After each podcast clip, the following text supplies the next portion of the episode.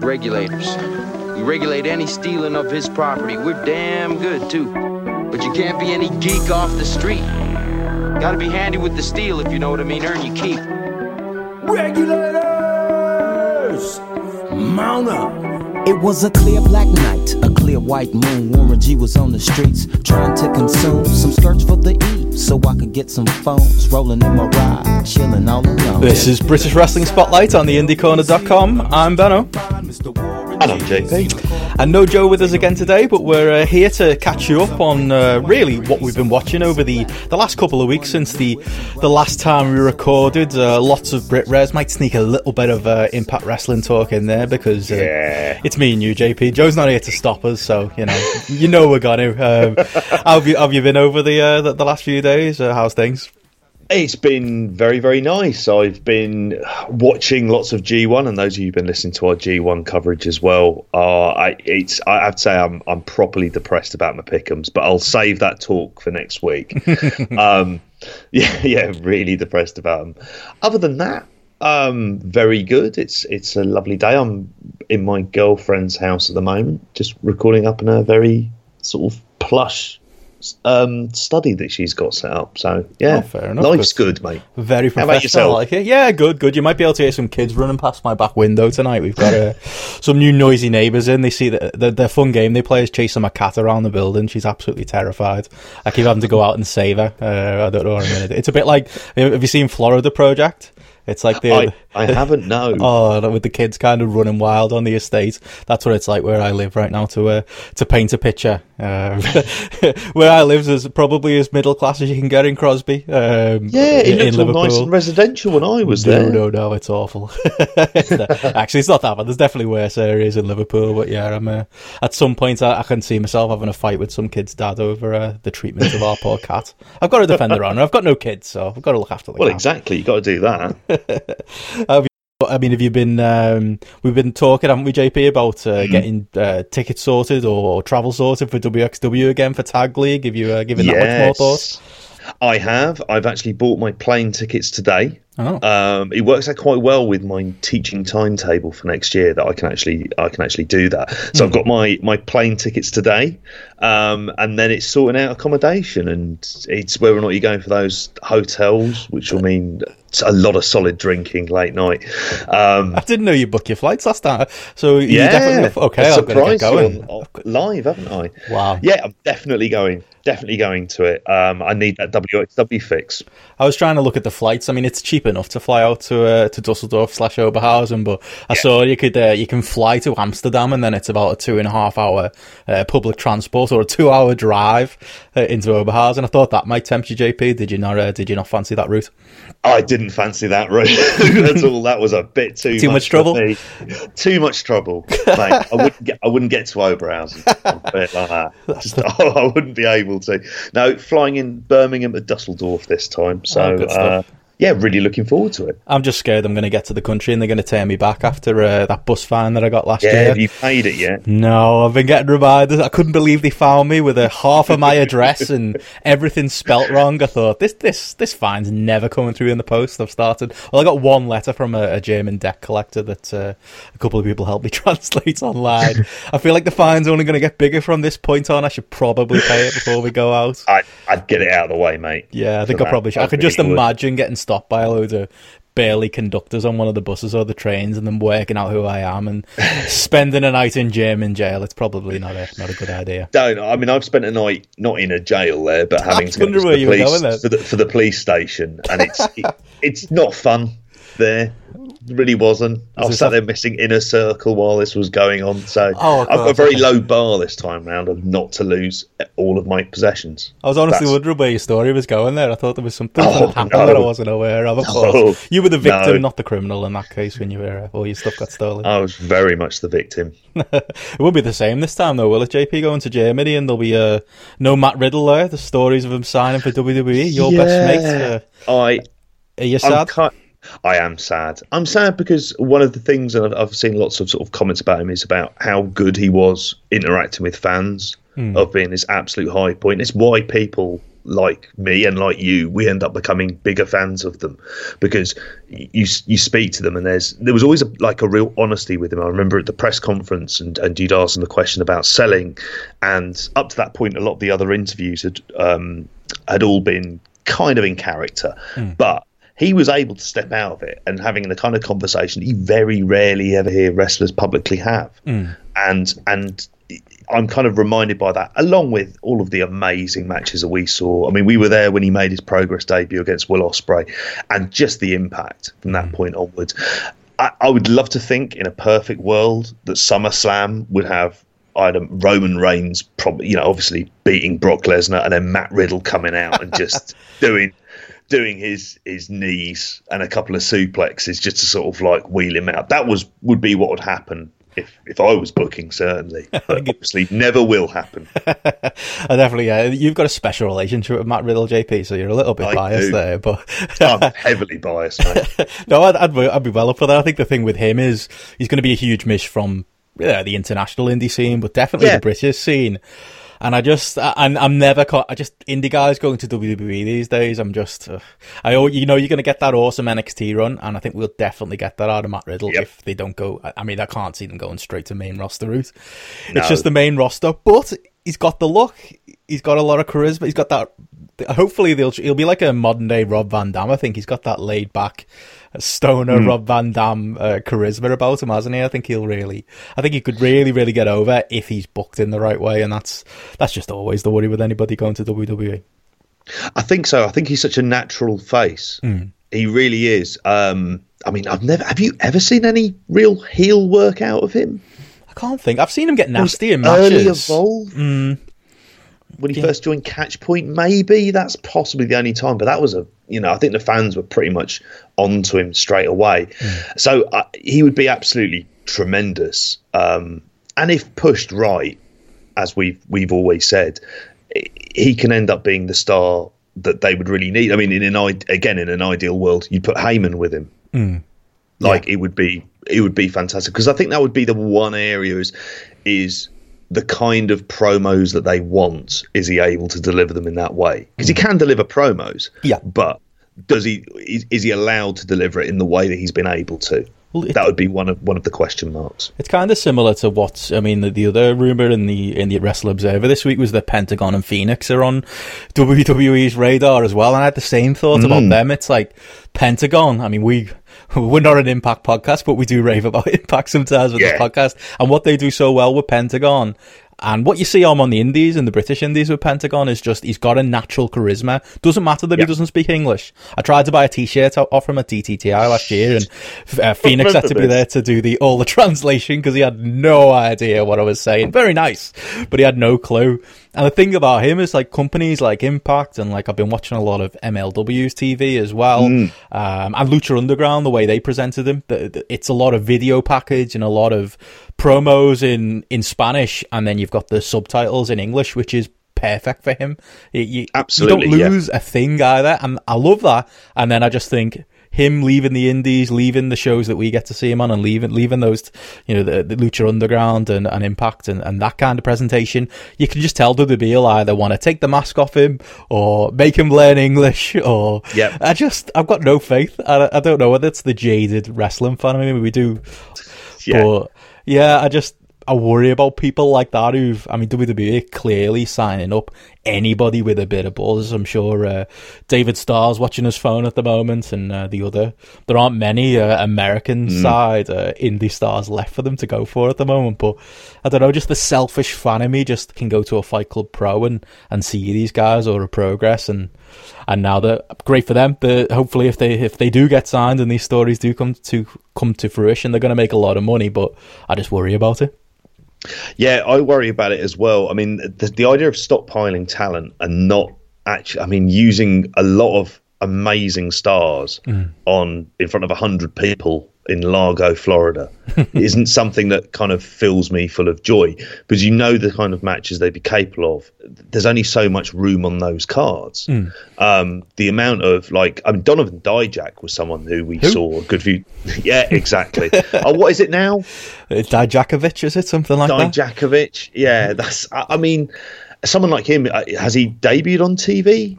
On that's, N X T T V, might have had one match, and and that's and I think that's part of the issue. Is you talk about the, the takeover shows, they're really only five match cards, so it feels like you're never going to be given the absolute best of of people as as often as you'd want. And obviously, that time on the independent scene is the thing that that kind of makes them who they are, and the kind of matches that they're allowed to have. Mm. So I mean, and and that's what I would fear with a Pentagon.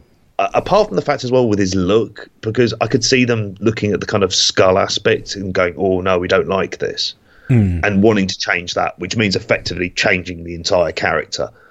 And it, it, it's little things like that. I mean, I think Phoenix is is amazing. And like I say, the stuff, the way they've been presented in, in Impact has been oh absolutely God. great. It's been absolutely trem- tremendous. But, yeah, the stockpiling of talent, it's, it ain't good. And I think also as well, Ring of Honor could really do with a few of these kind of American indie stars as well. Mm. I mean, they've just got Jeff Cobb in, which is a good start, but they could do with a few more. Yeah, that's the thing. It's like, I mean, there's so many of the big names are getting snapped up. All In is coming up, and you've got mm. to believe that W W E are looking up and down. Pentagon and Phoenix are, are on that card and thinking, yeah, they're the, mm-hmm. they're the people that we that we want to snap up. Yeah, and you mentioned there, you know, the fact that Ring of Honor is very much a closed shop, isn't it? Um, they have their mm-hmm. core roster, which is not the strongest. Then they've got the elite guys, and then there's not much else. Cool that they're, they're bringing in a Jeff Cobb. Um, he's someone who, you know, I'm not. I don't see him on that same level um, as a top mm. guy like a Riddle or, or a Pentagon, but he's someone who I enjoy when he comes over to the U K when I get to see him live. Mm. Um, so you kind of look at Ring of Honor and almost see, well, they're, they're the good guys signing these guys to contracts. And, you know, the, the likes of Impact and the likes of M L W. I think M L W signed uh, Shane Strickland to a contract recently. Yeah, um, that's, that's it, a good shout, that. It's, yeah, it's good. It's kind of... for fans like us who are into our indie wrestling, into our British indies and our U S indies, and we get to, it means that hopefully we're going to see them over the next couple of years still on the indies. So there's, I think it's one of those things that the, the, at the top, I think we might, it might take a little bit of time to replace those kind of guys, replace a Keith Lee, replace a, say a Walter Wendt, uh, replace somebody like him. Um, but there's always going to be guys coming through. There's always going to be guys that you've never heard of. There's always going to be guys like, I mean, we just mentioned mm. uh, Impact there, Sami Callihan. You know, he's someone who, he's had his N X T run. I've never been a fan of him in the past, but I mean, mm. this, I mean, we were going to do a, a quick catch up on uh, on what we've been watching in this episode. I mean, I'm guessing you've been watching a load of Impact. He's somebody who has kind of taken an opportunity that's been given to him because one, Impact haven't got much money, and two, there's not a huge amount of guys who you can give that role to, and absolutely ran with it and kind of turned me into a fan. So, you know, that says something for, for spots being open. It really does. Um... I mean, like you, Sami Callihan wasn't someone who I've ever really been into. There have been times when I've enjoyed some of his matches, mm. and I think when he first came back onto the indies after he'd been in developmental, but I, he'd always felt like he'd lost so much of his buzz. Mm. And um, I think the last time I saw him was in Lucha Forever, mm. if I remember rightly, against, I'm trying to think, it was, it was going to be a particularly good match, and it gets Will Ospreay. Mm. And it was the, the sort of nonsense that happened. But here in Impact, he's been given... He seems like he's been given a story to really get his, his teeth into. Mm. The, the tie-in with O V E completely works as well as a group and as a faction. And he is... He's someone who seems to delight in being a, a heel. Mm. Delights in it. And so he's really taken it on board. And that match against Pentagon, I mean, actually fair play to Moose and in particular Austin Aries for, for following that. This is a Slammiversary, that, isn't it?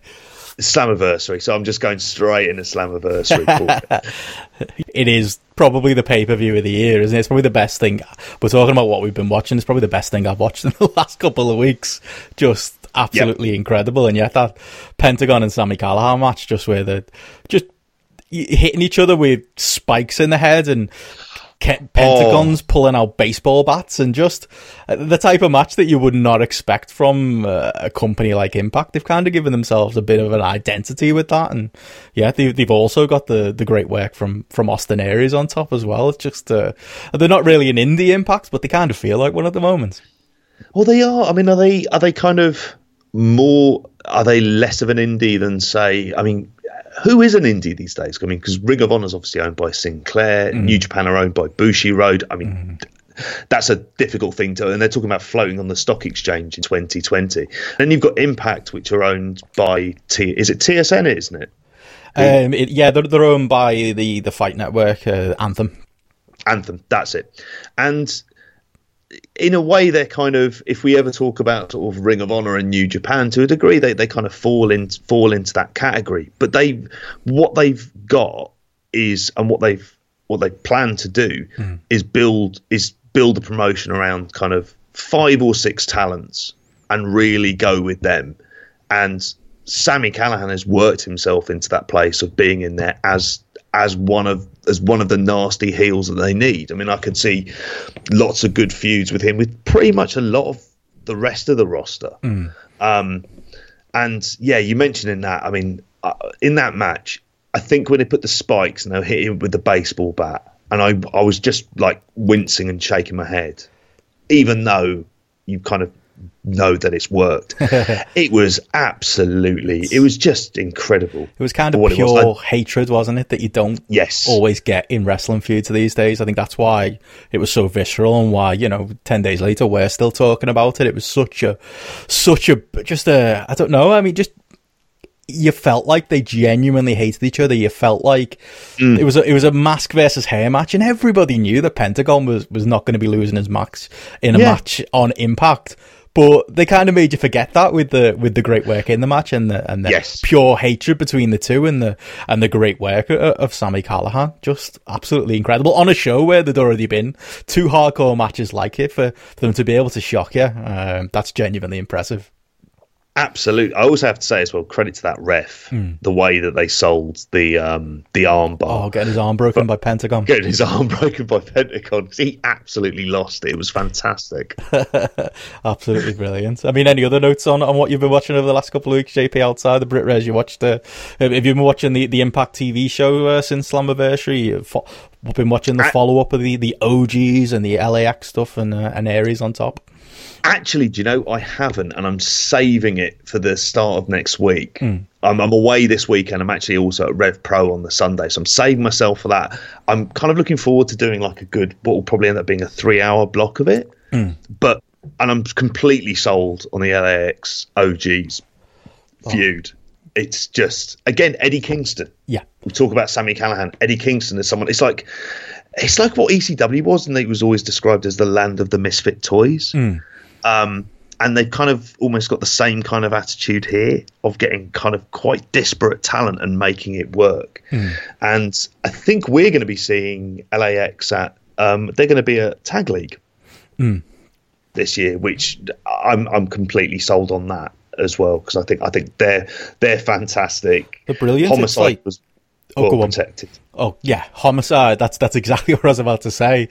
I mean, as much as I, I love the, the young dudes, Homicide, who's yes. one of my favourite wrestlers from fourteen years ago, kind of having like a, a new life about him. He's someone who I'd kind of, I'd love to see uh, him and Hernandez turn up at uh, a Tag League. That'd be a, that'd be something interesting. He could have like a, I, I saw B-Boy was on the, on Twitter trying to get, make his, get himself some bookings over in the U K before he retires. Uh, I mean, Homicide and Kingston have been over for, for Fight Club Pro. Uh, it wasn't mm. the best uh, when they came over, but I, I would like, we kind of with this rejuvenated uh, version of them with, like I say, Eddie Kingston just doing incredible mic work, and having this this what feels like very real feud with the uh, with the new L A X is just, yeah, I, I'd love to see them uh, get a few bookings over here.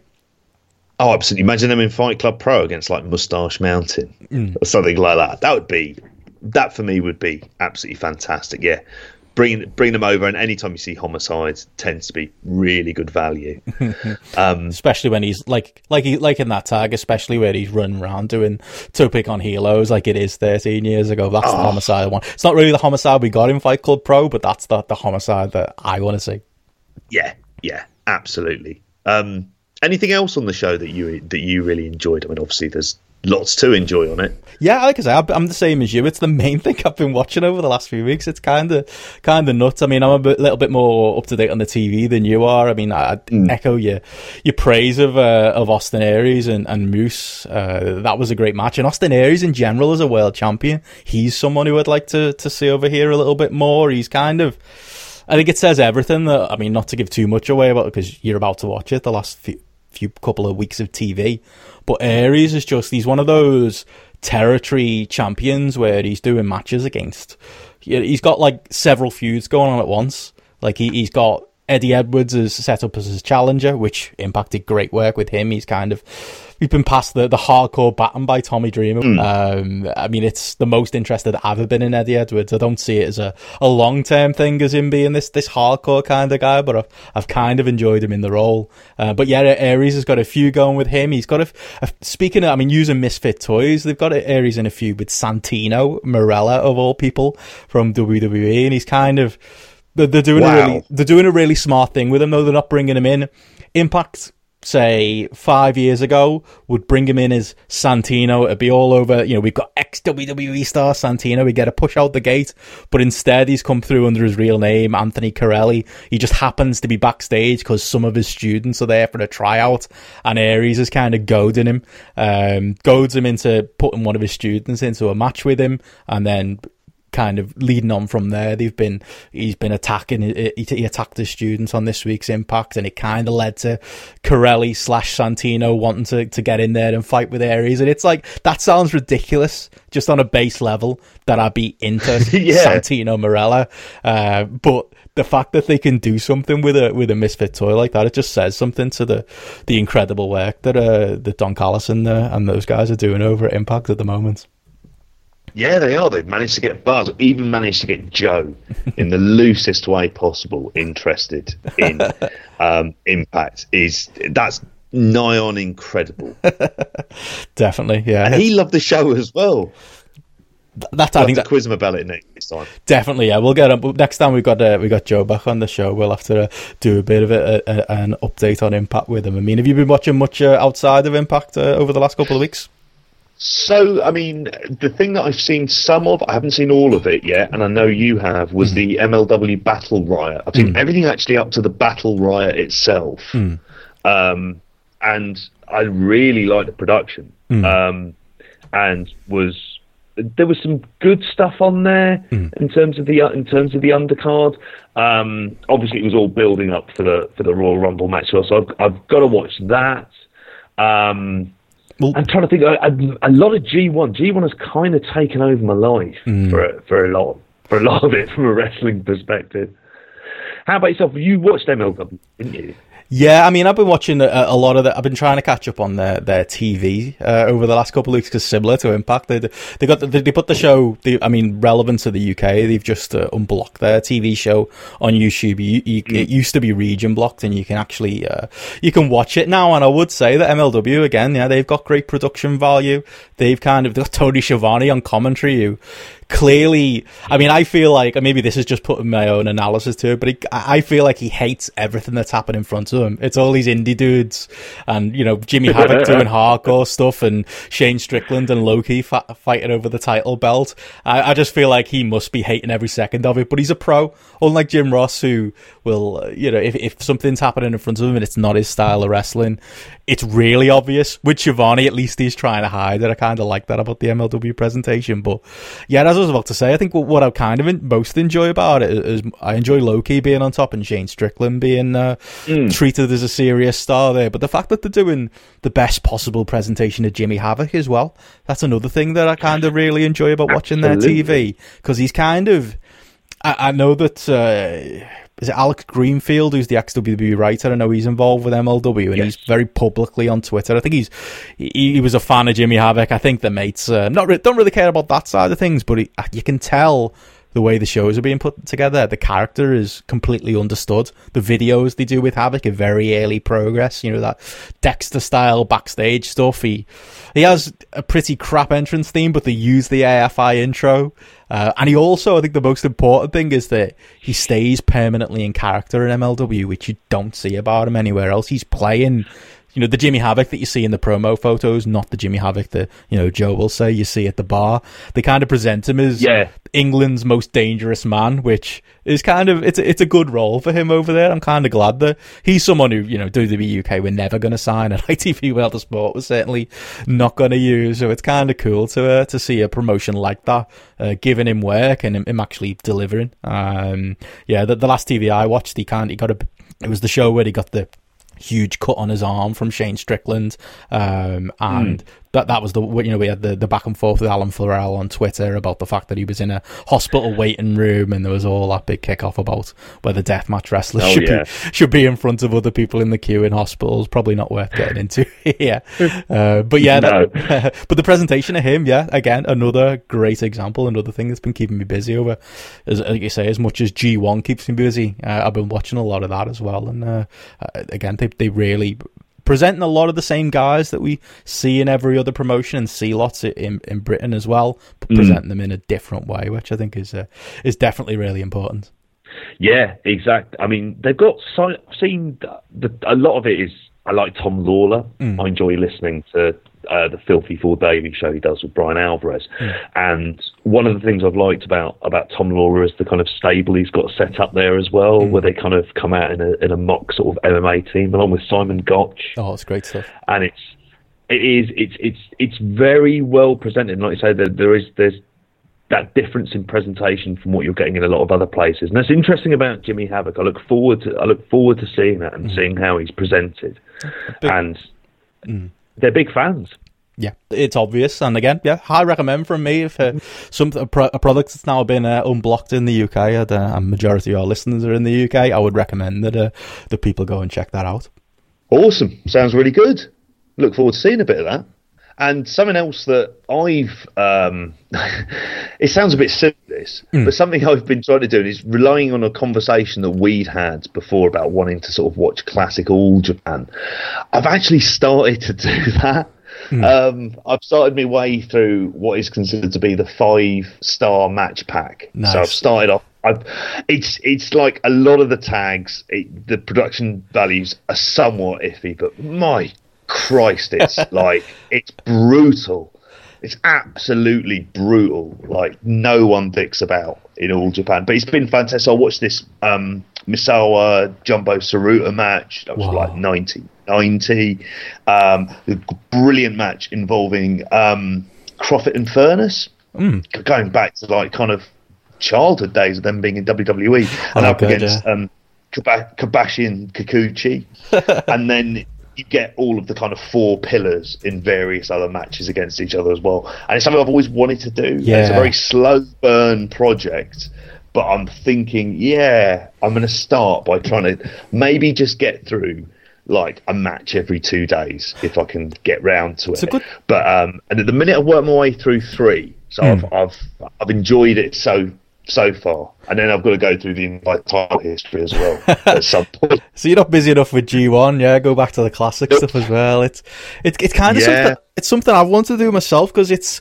I think I've seen you know the big famous matches. I've seen them. Mm-hmm. You know the the. the The higher rated Dave Meltzer ones, you know, in a couple of years ago, I was going through trying to watch all the four, four and a half star plus matches. So you get, you know, the, the famous stuff covered there. But it's funny you say, because I've been playing a lot of virtual pro wrestling too, which is like the, uh, the, the game that's in the, it's the same engine as No Mercy and W C W versus N W O Revenge. And it's got all those classical mm. Japan guys in it.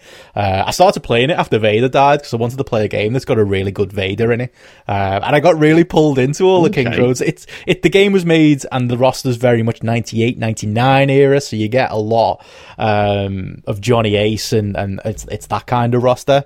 But it's it's okay. really in playing that. I started, you know, putting those matches on again on a probably a similar playlist to you, YouTube playlist, watching back some of yep. the matches and. As much as I enjoy that, what, I, what I'd love to do is do something similar to what we're all getting to live through with New Japan now, is to be able to what just watch the full shows and, and see the you know the tags and see the the stories develop as they go. It's yes, it's trying to get that stuff um, and get it you know It, it, it, I know, so you know, you can. There are tape traders out there that have it, and obviously there's the, the streaming service as well. But that's something mm. I'd really want to do. But it's just so it's kind of scary to go into it. It's one thing to have the the guide for the, the high star matches or have the, the best matches ever, you know, pack that you've got. Mm. But to to kind of know where you're going and have some kind of coverage. I'd love for somebody to put something that together, like, you know, this is the show you watch, next watch this, now watch this, and, and kind of watch that story, or the, the story of uh, of the pillars of All Japan kind of uh, come together. It would be it'd be such a mammoth task, and it'd be so intricately woven because mm. of the, the nature of the Kings Road style mm. and everything building upon the last match. So there's always, I mean, this is something actually that New Japan managed to, to work in so well. But like you, it's yeah, it would be seeing like the rise of a Kobashi mm. would be would be incredible. To um, you know, to see how how the four pillars become the four pillars. I was always, as a kid, I really liked Steve Williams and Terry Gordy. Mm. So I was looking forward to seeing some of those some of those tags. And also I'm kind of slightly in disbelief that Johnny, I mean, from the little I've seen of Johnny Ace as Johnny Ace, that he could be involved in five-star matches. But I'm, it's because you just see the puts, don't you? He does it. You see the guy that got yeah. ripped apart by C M Punk on W W E T V. You see the guy who's on Total Bellas. Uh, you see the guy with the stupid uh, skateboard under his arm from W C W, and you kind yeah. of forget that yeah he had this uh, this great run that he I think he, he, he, he you know he strikes me the type of guy, if you caught him at like a signer or at the bar, he'd just tell you endless stories about his Japan run. That's that's the kind of guy that he seems to be. Yes, yeah. I mean, and it is by far and away that the massive high point of his career. Definitely. Brilliant. Well, moving on then, you mentioned uh, before that uh, I mean the main reason we're, we're doing this show, a bit of a catch-up of, of what we've been watching. I did want to get a chance to talk to you about I T V World of Sport, and your yeah uh, subscribers to the Indie Corner feed will know that uh, we, we released a, an interview pack the other day with you and Joe uh, talking to some of the stars. I really enjoyed your, your, your sit down mm. with Doug Williams. uh, I'm sure you really enjoyed sitting down with SoCal Val. Uh, we got Oh, yes, yeah. We got some good, some really good uh, content there, and really, uh, really good interviews. I mean, how was the, the trip out? It's a shame Joe's not here to get, today to give his side, but I believe you got uh, what maybe not dined but wined by uh, by I T V and uh, oh yeah, and treated to the, the media preview. How, how was the whole experience? Well, the whole experience was it was really, it, I mean, it was really good. And it kind of got you well into watching the show. Um, so we, we arrived. It was at um, oh, what was it? It's called the Dugout, part of these like Belushi bar chains. Mm. And we went down, and there was like sort of T Vs with the, the logo on, and there were lots of the foam hands. Some of you might have seen the photo of me and SoCal Val, the foam hands, um, and loads of popcorn. And it was it was like there were so it was in this bar. And it's just like a free bar on I T V's tab, which is, I mean, Jesus Christ. You're thinking for some of the rubbish they've made me, well, I mean, particularly for the Andy Townsend um, tactics truck alone, I thought I was owed a couple of pints. Um, but, and so it was, it was a really like kind of nice and relaxed. And there was uh, people sort of milling, milling around. And, and that's how we ended up, we ended up speaking to everyone afterwards. Hmm. But it was like, there was a sense of nerves because obviously none of them had actually seen the show up to that point, other than I imagine the executives, Alex Shane, and a couple of other people. Mm. Um, so it was, it was kind of, you know, we were set out, we kind of knew what we were going to get. We thought we're not the target audience for this. Mm. And that kind of helped, that kind of suspension of disbelief. In terms of the reaction in the room, there was some, like, some of the wrestlers were kind of like welling. well into it as well. I mean, particularly kind of Shah Samuels, as you can imagine, kind mm-hmm. of completely sort of loving it. There was a point where I think where Grado puts a, a hat on the kid's head and the kid looks absolutely pissed about the whole thing. And they were just l- cracking up laughing about that. Mm. And they were all quite optimistic mm. by the by, by the end about what they what they had made. And I mean, we were thought it, it kind of achieved what it had wanted to achieve. There were things about it that we're going to talk about as well in terms of the aspects with the production values mm. and the the editing and not having the character packages. Those the kind of what are some of the more familiar criticisms of it are all absolutely valid. Mm. Um, and it's interesting now, like when we were there at the time speaking to Joe, who you could imagine would be someone who would, like, if he didn't like it, he'll bloody well tell you. Mm. He, he won't mince any words around it. And he came out thinking, this is this is fine for what it is. It's perhaps not aimed at us, and there's things that we would we would do differently. But it's it, it's fine. Now, whether or not fine cuts it mm. in a very cutthroat media landscape in twenty eighteen is a different issue. Yeah. And that's and I think that's it's it's where it goes, because it's really important this succeeds in a way, as much as anything, for the future of N X T U K, because if it doesn't succeed, then do they get bored of N X T U K, and do we end up with lots of British wrestlers who are then suddenly going to end up, you know, with their with the cutout clauses and all the rest of it just being kind of slowly whittled away? I mean, there's so many big implications mm. with the with world of sport that it it's going to dominate the landscape, certainly for the next ten weeks. And I think Dave Meltzer's reported that it'll be around week three, and seeing what the ratings are on that basis and seeing what the demographics are as well and how they're being targeted. Yeah. There's there's a lot of variables for it. I think it's kind of like we all want it to succeed, don't we? And I think yes, I, I was kind of imagining you guys being in that room, because it is easy to get swept up in it, because we're, you know, we, we yeah. quote unquote cover we did a bit. Yeah. British wrestling, don't we? But at the same time, it, it's kind of, we want British wrestling to succeed and do well. Uh, and you kind of, you almost, I mean, we're going to go through uh, probably some positives of kind of the, of, you know, watching the show, and there are negatives mm. as well. And you, you, there's almost a, a British wrestling attitude of don't point out any of the negatives, because, you know, we're, we're all, we're all in it for the, for the same goal. We all want British wrestling to do well. So, you know, quiet down with those negatives. I think it was almost said in, in one of those interviews yeah. that you did. It's just kind of yeah. like, I mean, I've seen, the big thing for me is seeing the reaction to the show and seeing people kind of, especially people in the business, you see people kind of going, oh, you know, it was, they're trying to, well, I'm going to be really harsh on this. I'm going to tell you what I didn't like. And then they'll go, well, the camera work was a bit bad, but well done the boys. And it's like, I think there's, there's more to, to pass, I think. And it doesn't, you know, things don't improve mm. without, without critique, do they? And as much as, you know, there are positives and there are negatives, if you don't point out both, yeah. I don't think it means anything when you point out the positives. And you mentioned there, J P, I mean, one of your main takeaways there was, you know, the, the fact that, and it's something that I think Andy Quilden shared on his po- podcast as well, The, the who are these mm. guys question, because that was kind of my thing yeah. watching watching the, the debut episode. And there are, I love the the Ospreay D B S Junior match. uh, I'm sure we'll get into that, but a big thing was the fact that there was no talking heads. There was no mm. they were going to sit you down. This is who Will Ospreay is. He is someone who's been to Japan. He's someone who, you know, he's he's living his dream, or, you know, the, the typical I T V stuff that you would expect them to be good at. The the explanation of, you know, in a bit more detail of, you know, who Davey Boy Smith Junior is and why he's got a Canadian flag on the back of his trunks, despite the fact he's the British Bulldog. There's a story there about his dad and about him and about the fact that he didn't grow up in the U K.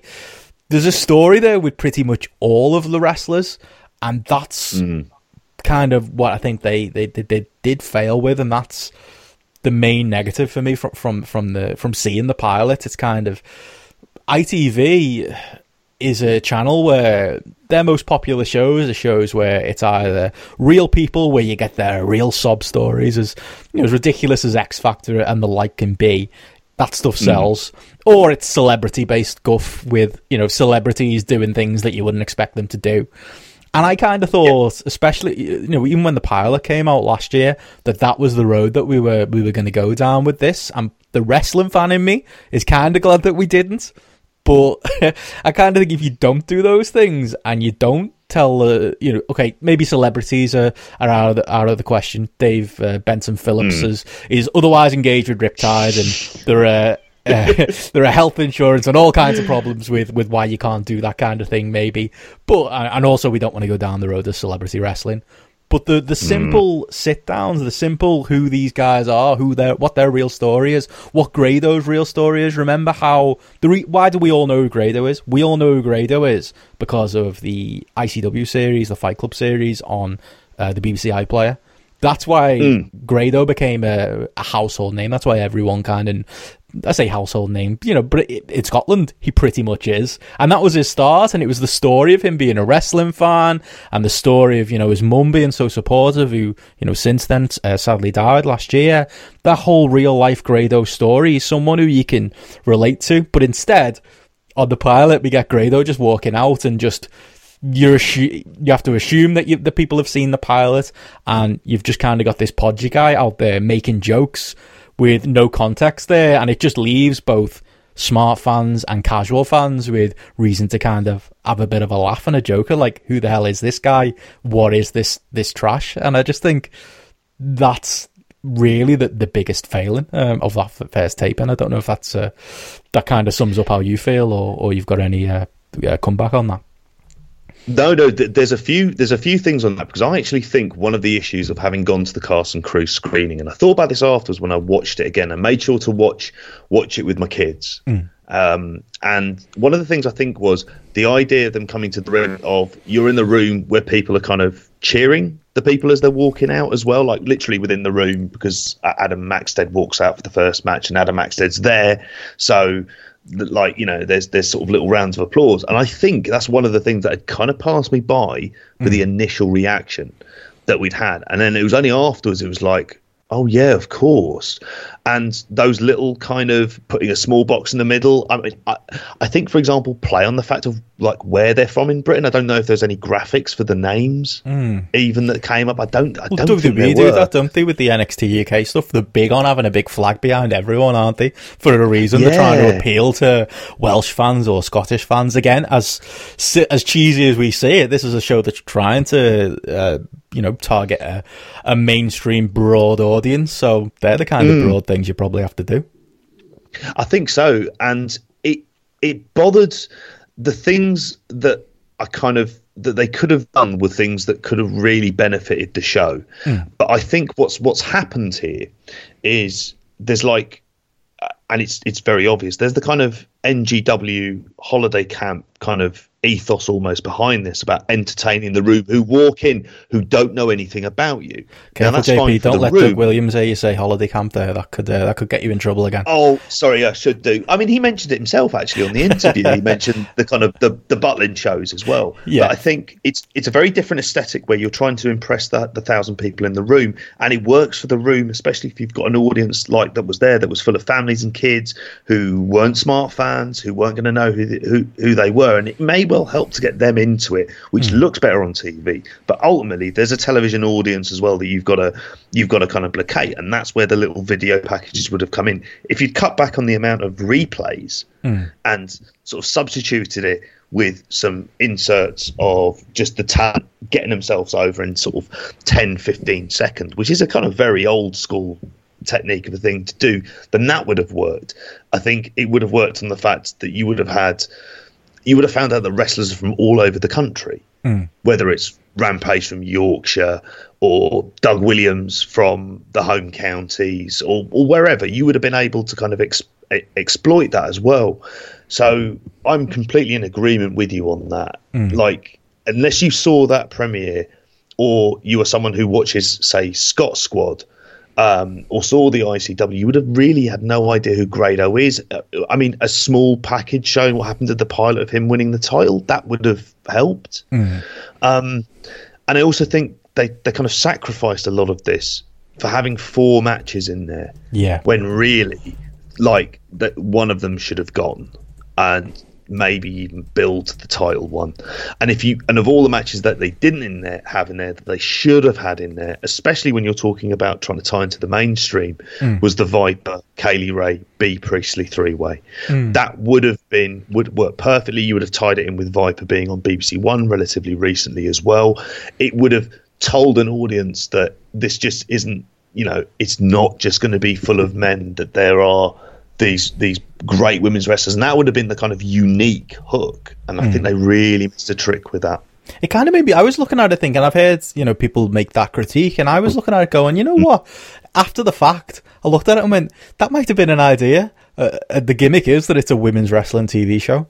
Now, I don't know how well that does on five o'clock on Saturday yeah. nights, exclusively women's wrestling, but there's an appeal there. And there's, you know, again, I can imagine the X Factor promos with all the all the girls, you know, trying to make their name in a in a male dominated mm-hmm. world. Um, that that could have worked as as a bit of a hook. Um, I mean, I don't want to get uh, too bogged down in in the negative. Uh, there are more negatives yeah. to talk about, but I mean, there, there was positive too. I do think, you know, overall, oh, I kind absolutely, of yeah. I finished the show and thought that was better than the pilot. That was, I've got my issue yep. with some of the pacing and some of the not explaining the rules in the matches and going straight to D Qs and turns on episode one, uh, and some of the tropes mm. as well. But, you know, the fact that we got to see uh, Will Ospreay against uh, uh, Davey Boy Smith Junior, uh, Harry Smith, in a in a match on T V that was watched by almost a, a million people, and to get to see Will Ospreay uh, hit all of his, uh, well, not all of his stuff. He kind of took it a little bit easy, but hit some of his big moves. Mm. Uh, I kind of enjoyed. I was following along uh, Paddy McGuinness's Twitter account because he was tweeting about the show, and people in his replies uh, going off their heads about how great this. There was a lot of complaints in there as well, but talking about how much they enjoyed this Will Ospreay guy. Um that was the stuff that I really mm. enjoyed from the from the show. Oh, absolutely. I think Ospreay is by far and away the the kind of the high point. And it makes you wonder as well what in his match was taken out through editing mm. and how much did we actually lose. Was there was this your typical Will Ospreay match? Was it something that was heavily toned down for I T V, or, or did he work a style that was heavily toned down for World of Sport, or is it a case where I T V and post-production have taken that stuff out, which I can't imagine you'd do. You'd want to show all the crazy stuff mm. if you're going to show anything.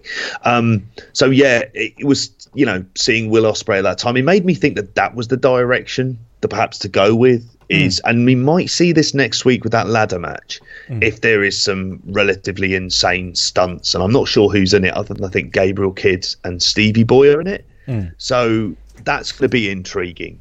To, to see if do they do they respond? Can they respond to the criticism quickly of mm. saying, okay, we need to slow down on on some of these, on the camera angles and the edits, um, put in some captions in there, maybe just put in some some boxes just explaining who the characters are, just a voiceover with some of the standard promo footage, and maybe only have, I mean, you'd like to think no more than three matches certainly. Whether or not you can even get away with two. Mm. Two good long matches, but I mean that's me living in a dream world. Yeah, it's probably too late, isn't it? It's probably it's in the can. Um, that's kind yeah. of a worry. I mean, you, you're obviously going to get, you know, improvements as the production staff get to know T V wrestling, and you know we might get some of the you know the silly, the camera cuts and the, the replays was a big mm. complaint a, a lot of people made, myself included, with the replays mm. of body slams and suplexes. That's the type of stuff that we can probably realis- realistically expect to improve. But I, I think we're probably going to get a pretty much more in the same, more of the same as, as the as the weeks go on. Um, I think that's the problem with having it in a can, isn't it, and not having, you know, being able to react um, to maybe the, the feedback and to, to how people have been taking it as well as the ratings. I think so. Although I would like to say that the work itself, I thought, was actually quite solid mm. across the board. I mean, there were a, a couple of sort of very small issues, but for example, I thought Kip Sabian and Yestin Reese works oh well as a team. Yeah, I like both of those wrestlers. Yestin Reese as well. Yeah. He's someone who it is Yestin, isn't it? We'll be getting the pronunciation wrong. Don't want to get uh, get in trouble with the big man. Uh, it's, it's definitely Yestin. Okay, Yestin. Okay, no, no yeast. uh, yeah, he's someone who he, he's got the look, he's got the promo, and he look they look like they've got a lot of uh, I don't know, there's charisma there and there's there's chemistry there, there between is. him and Kip Sabian. They were definitely, I mean, a highlight of the show. I'd agree with you there. Uh, they they would do, yeah, and and I thought it was too early. It'd be nice to have built up Martin Kirby and Joe Hendry to kind of build into something in a bit later on. But you know, you've said it before that that Joe Hendry is perfect for I T V tea mm. time. It mm. works perfectly with the song that he sings, with the kind of custom World of Sport lyrics as well. It it really worked, but like you, I thought it was too soon for the turn. I mean, you might have had Kirby getting a little bit annoyed and maybe build something within week two or three, because that's still hammering home what's going to happen. But at least then there's the build to it. Mm. But but yeah, um, it, as a match as well, it was it was kind of fine. Rather like, you know, the main event was what, five minutes? Yeah. Or something like that. I mean, it speaks to the, the complaint, doesn't it, about the trying yeah. to squash so much stuff on one show and so many matches as opposed to maybe angles, mm. which might have made sense. And they need to build up why people should care about Rampage now. Mm. Hopefully, they've got Shah Samuels doing some promos. Mm. I mean, that's never one of, like, you know, uh, you know, Rampage. It has to be explained why he feels this way. Mm. Like, well, sorry, what, what is the point of the faction, and mm. why is he? You know, why does he want to be champion? Who he is? Mm. And I like we liked him. I mean, seeing him in P C W, this felt like a kind of natural home for him, mm. as kind of. I've heard him describe it like his, particularly his heel work against the smaller, smaller wrestlers is something that I think he, he does excel in. Mm. So it's not a bad. I don't think it's a bad choice to put it on at the mm. moment, and then try and maybe Grado, whether it's it? not. Yeah, it's better than Grado. Mm. I mean, did anybody else uh, stand out for you on the show? Uh, the Monster Crater was on the show. He's a he's a Northwest wrestler, goes by Cyanide out here, um, trying is to he bring a Future up the... Shock. Is that right? Yeah, yeah. He's a, he's a Future Shock guy. Um, he's someone who he does work in the mask sometimes, and then I think it's like it's been a recent development with him. Uh, they tried yeah. to put him in there to be the the giant haystacks of, of kind of the group, didn't they? Mm. Uh, I did think that. Um, I mean. Adam Maxted is someone who I thought looked strong. Again, it's mm. hard to look strong with, with so many, you know, the, the opening matches, you know, all of those dudes, like a, a big multi-man with no explanation of the rules and them all thrown in with nobody gets an entrance. And it's hard to stand out, but I did think he's someone who stood out. He's someone who I would love to see get a bit more focus. It's not, this isn't going to be a work rate promotion, is it? So you can mm. you can build it, you can build around, you know, someone like him's strengths and, and do something with him, with him as well as the, the fame that he's got. Oh yeah, absolutely. And and you know, he's only two years in for wrestling, as as uh, what he told us. And he is someone who has, um, obviously, he's got the celebrity for it. But I have to say, and obviously, he was in there with Johnny Storm when we saw him wrestling at WrestleRama in Belfast. He held his own. Mm. Like, he isn't someone who is he's not clueless within the ring, and he's going to get better. And wrestling is. If anything, it's that, you know, that ten thousand hour rule of doing something for ten thousand hours in order to, be, to become uh, a master at anything. Mm. I think wrestling in that case is really around twenty thousand because there's so many things that you have to try and get together. Mm. But he has the look. I mean, really what needs to happen with him is is whether or not they need to get it on some very mainstream I T V programs, get him on the likes of Good Morning Britain or This Morning or wherever.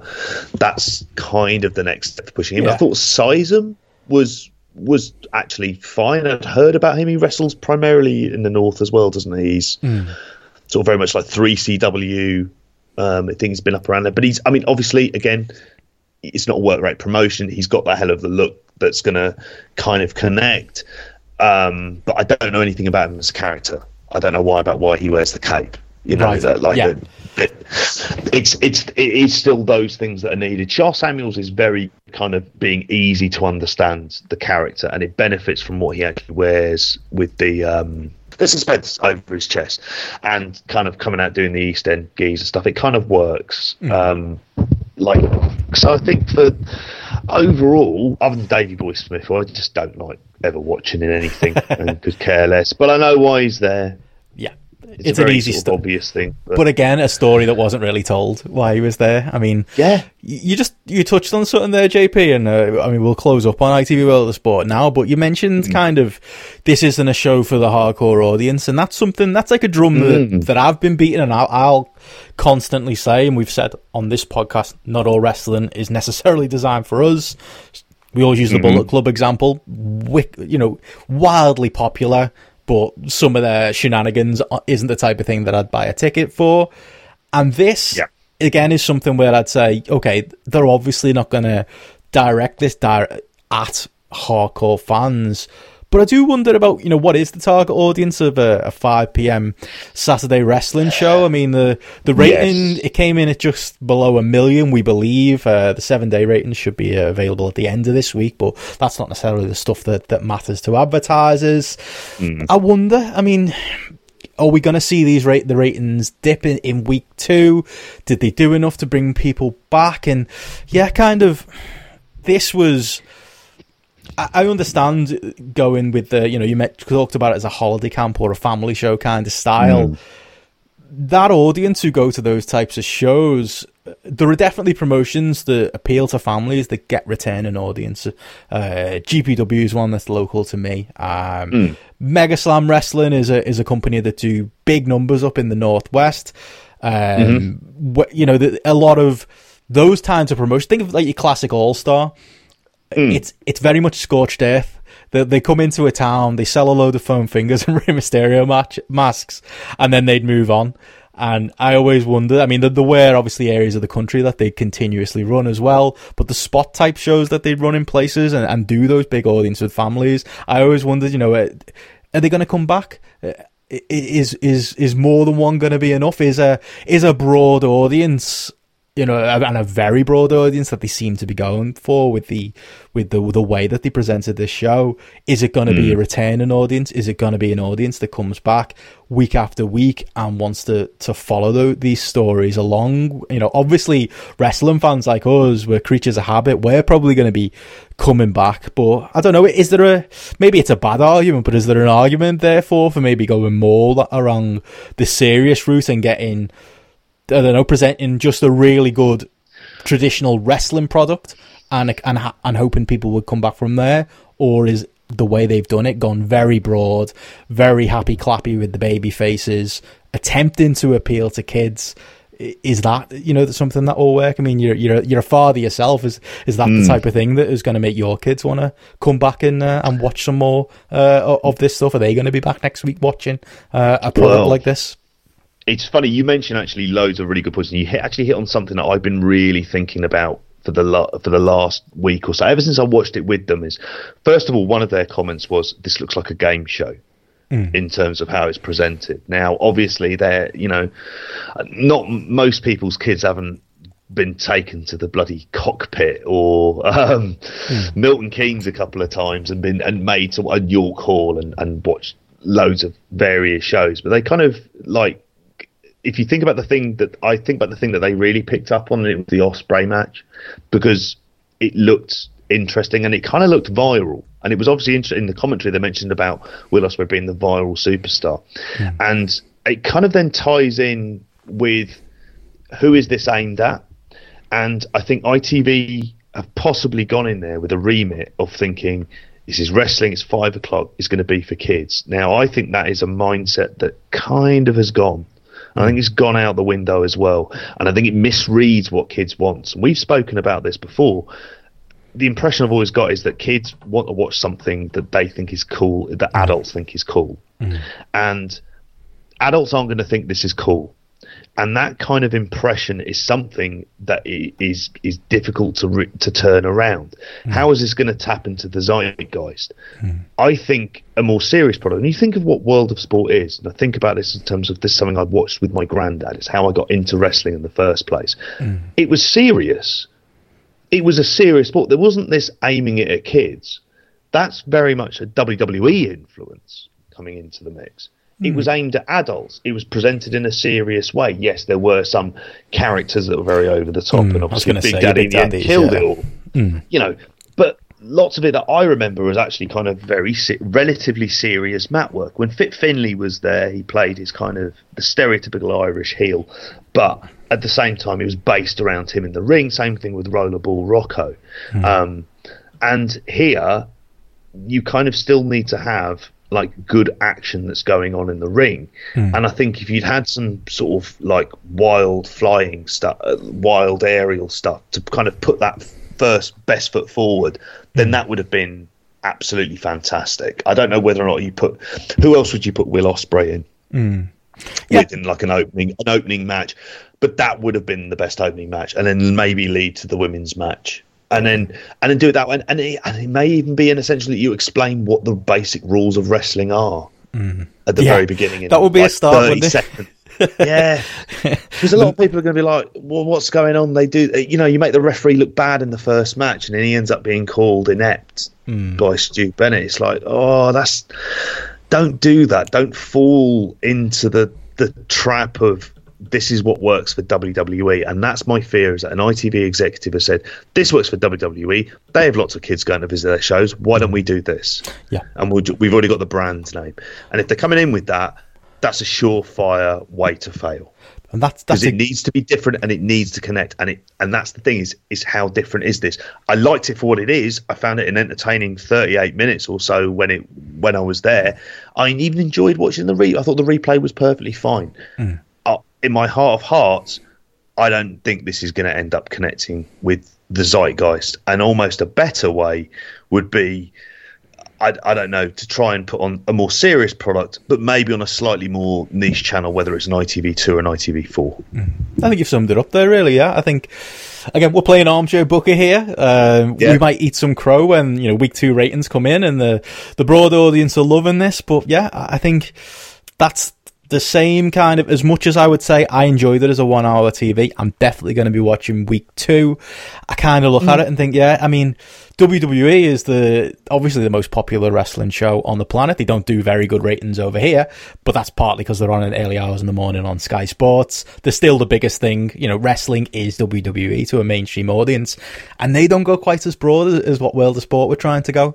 Um, again, it wasn't as broad as I felt the pilot was. You know, the, the pullback on Grado is was mm. definitely welcomed, but again, mm-hmm. going too cheesy and becoming too T V show about wrestling, as much as that's a critique people have made about Raw in the past. I don't know. Uh, even, like I say, W W E, the, the most popular company in the world, have, have still got something of a serious edge, even if, you know, you do get the some really, really bad segments in between as well. It's not quite, I don't know, the, the broad uh, kind of family, sh- overly family show stuff that I'm not saying we one hundred percent got in this first episode. I think they mm. they kind of walked the line pretty well. But there is a danger of, I don't know, stepping stepping over that line a little bit. Um, I'm just thinking that, yeah, that we have to be broad. So, as you said, uh, we'll we'll go for this audience that that maybe, you know, they're automatically going to think anything that's not W W E is second rate, and you're going to make, you know, kids like your kids think this is a, a bit of an uncool product. But I yeah. guess we'll see. Yeah. Awesome. So uh, let's get into some progress, uh, J P. Let's do it. Um Progress have had a couple of chapters since we last recorded a, a, a spotlight proper. Um, mm. They're kind of mm. they're in a bit of a transition period at the moment. It feels it's it's funny. I mean, I think with Progress, we were obviously last year we did that podcast where we got a lot of grief for, for pointing out yeah. some of the, the kinks in the in the build to Wembley. Um, our most listened to podcast of all as well, J P. That one, uh, yeah. it certainly got some traction. And part of kind of our complaint was, you know, the the build into this big show, similar to what they're doing right now. Their their eyes off the ball with the storytelling, similar to what's happening right now. They're distracted by W W E. Mm. They're distracted by international tours. And I think our, our biggest uh, detractors back then were the, the Progress fans board, uh, who were not in the fans group on Facebook, who were not impressed with uh, with some of our our negativ- negativity. Um, and it's yeah. funny because you flash forward a year, and I noticed there's actually a thread on the on the fans group where they're pretty much saying all the same things we were saying last year. I don't know if there's been a, a change yeah. in uh, the dynamic of the types of fans that are on that group. You've obviously got the likes of Callum Leslie and uh, regular listening to the podcast, John Briley's wife, uh, doing the Progress Defence Force work. Um, I don't know. It feels like there's been a bit of a sea change, I think. I almost want to defend Progress because there are definitely things that I like about what they're building for Wembley, or were attempting to build to Wembley until external forces caused them some issues. Um, but yeah, overall, it does feel like there's a bit of a a lot of negativity around Progress, and they've obviously tried to turn things around with, uh, you know, a time of recording. They've uh, put Walter over. Walter's the new Progress champion. Travis Banks' title run is no more. Mm-hmm. Uh, they're trying to, to turn things around, but are you feeling that, the, the, the negativity about? Because it does seem to be quite widespread at the moment. It really does. I mean, I have to say as well, in the build-up to this show, I was like, ah, you know, am I watching this just because we do the podcast? We enjoy doing the podcast. I'm actually really looking forward to it.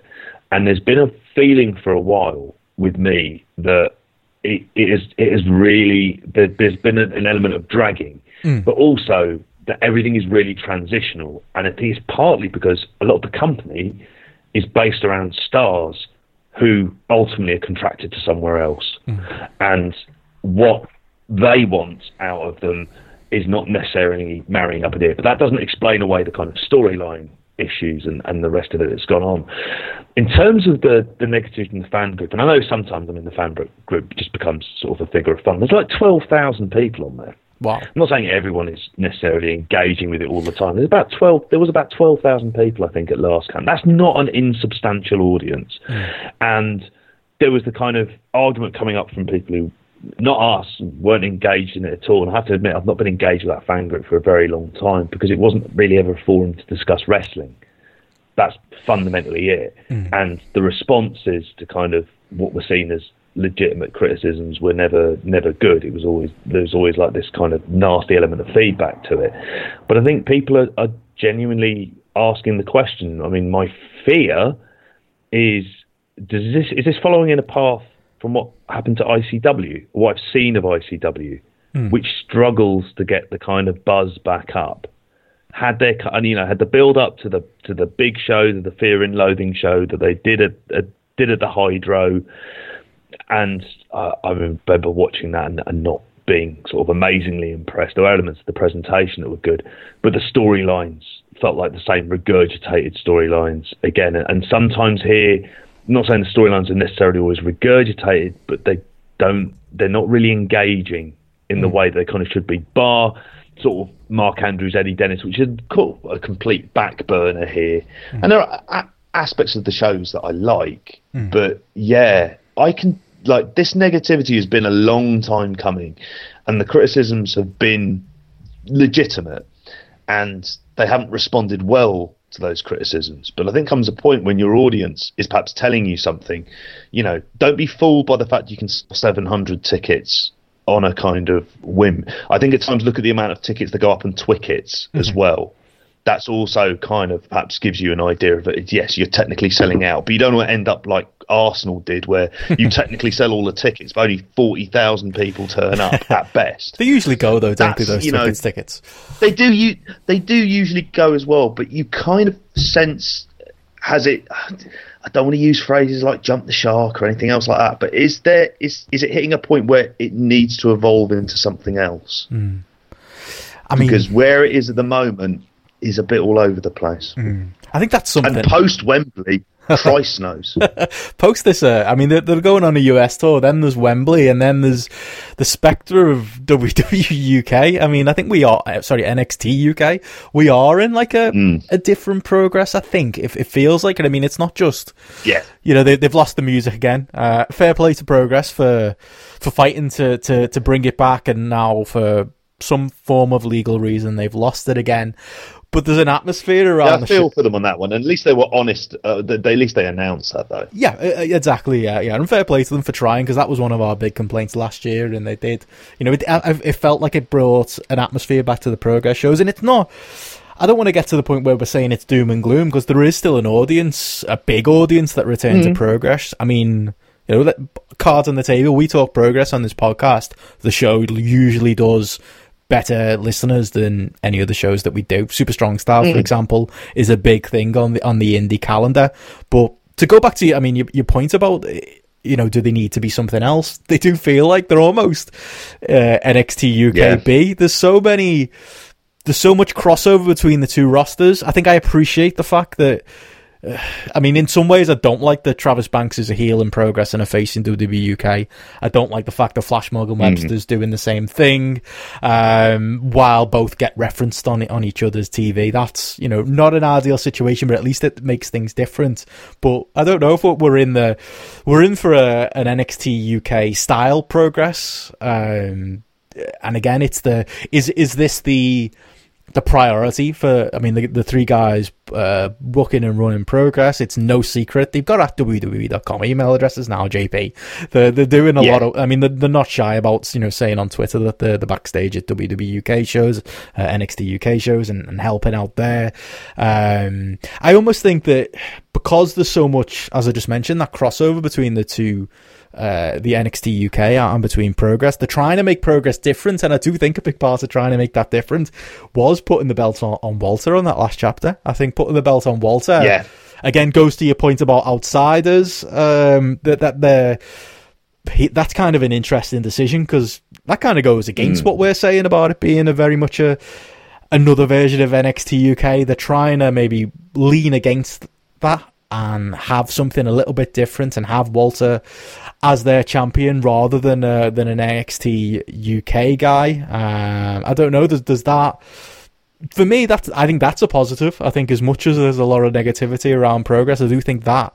Mm. work. There was a bit of a, a buzz when it happened. Uh, I don't think people expected it on a Wednesday, uh, on a midweek Progress show, a midweek show because mm. of N X T U K tapings. Uh, people probably didn't expect that to come, and the reaction in the building was molten hot for Walter uh, oh, becoming the Progress champion. Yeah. Uh, we've complained about Travis Banks's run as Progress champion, so there's definitely positives there, isn't it? To, to put Walter, putting the belt on Walter and, and doing something something different and maybe giving it a slightly different identity, as uh, it does bleed into being quite similar to N X T U K. I think so. I mean, he has uh, he has his his style that completely works for him, makes him stand out, particularly in European wrestling, mm. Walter. And he offers that kind of different dynamic as a champion. I mean, for the love of God, don't do anything with him. Don't like, uh, like don't. In, in other words, don't kind of change his character in any way, or do anything else, or be overly reactive to what to what some fans might think. It's like, no, no, you stick with Walter as it is. And when he inevitably gets beaten for it, it's a big deal because he's been so protected, mm. hasn't he? Yeah. Every company he goes to, he's so absolutely protected.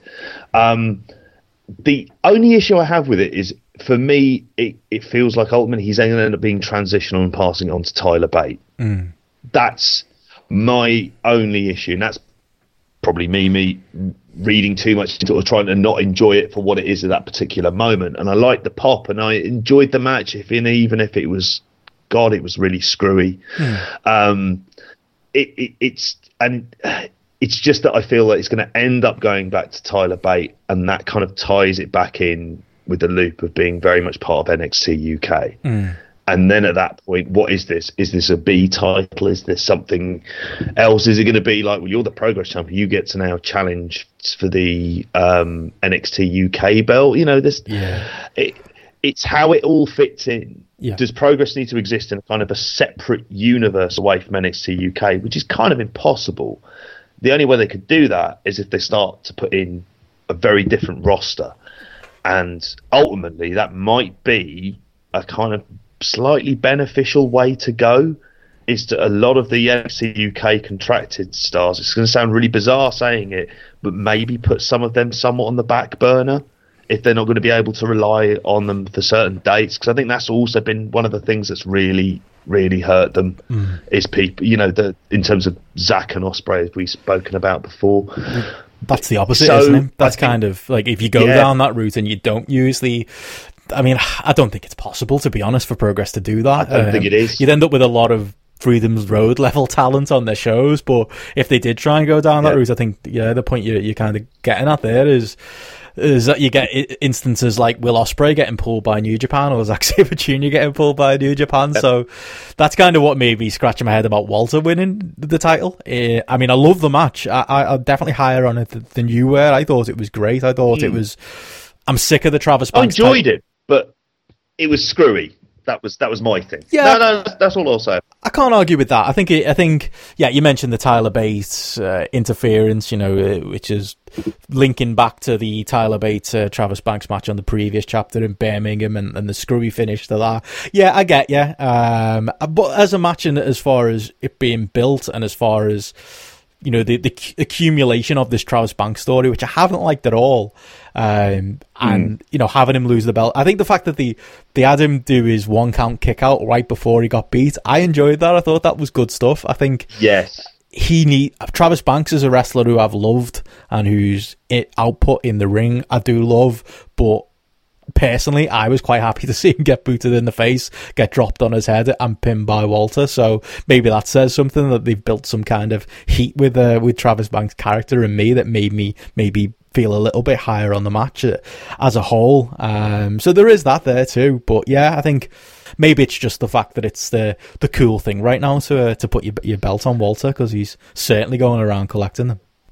I think so, and Walter means something in terms of European wrestling, and it's a it's an interesting state of Wembley that in terms of what could be the top two matches are going to end up being effectively W X W talent against N X T U K talent. I think I mean I think it's it, it's so signalled for Tyler Bate to be involved mm. in the the championship match against whoever it is. I expect him to do the three is it the three shows while they're away in the U S. They're the they're the shows that are the, is there three shows they're doing in the U S, or is it four? No, there's more than that, but they're doing the anyway. three and N. Uh, oh, three and in series, yeah. Which is something we actually should get into in a, in a moment. Uh, yeah, I mean, they're, but they're, they're kind of juggling a, a lot of things at the moment, aren't they? That's that's the other thing. Um, I mean, just just a question before we, we talk about other things with Progress. Uh, what do you make of, I mean, Travis Banks, his championship run is now over in Progress. Uh It it started, you know, we weren't hot on the start of it, kind of linking back to what we said at the start about mm. the the, Wem, uh, the build last year with, sorry, not Wembley, Ali Pali uh, last year.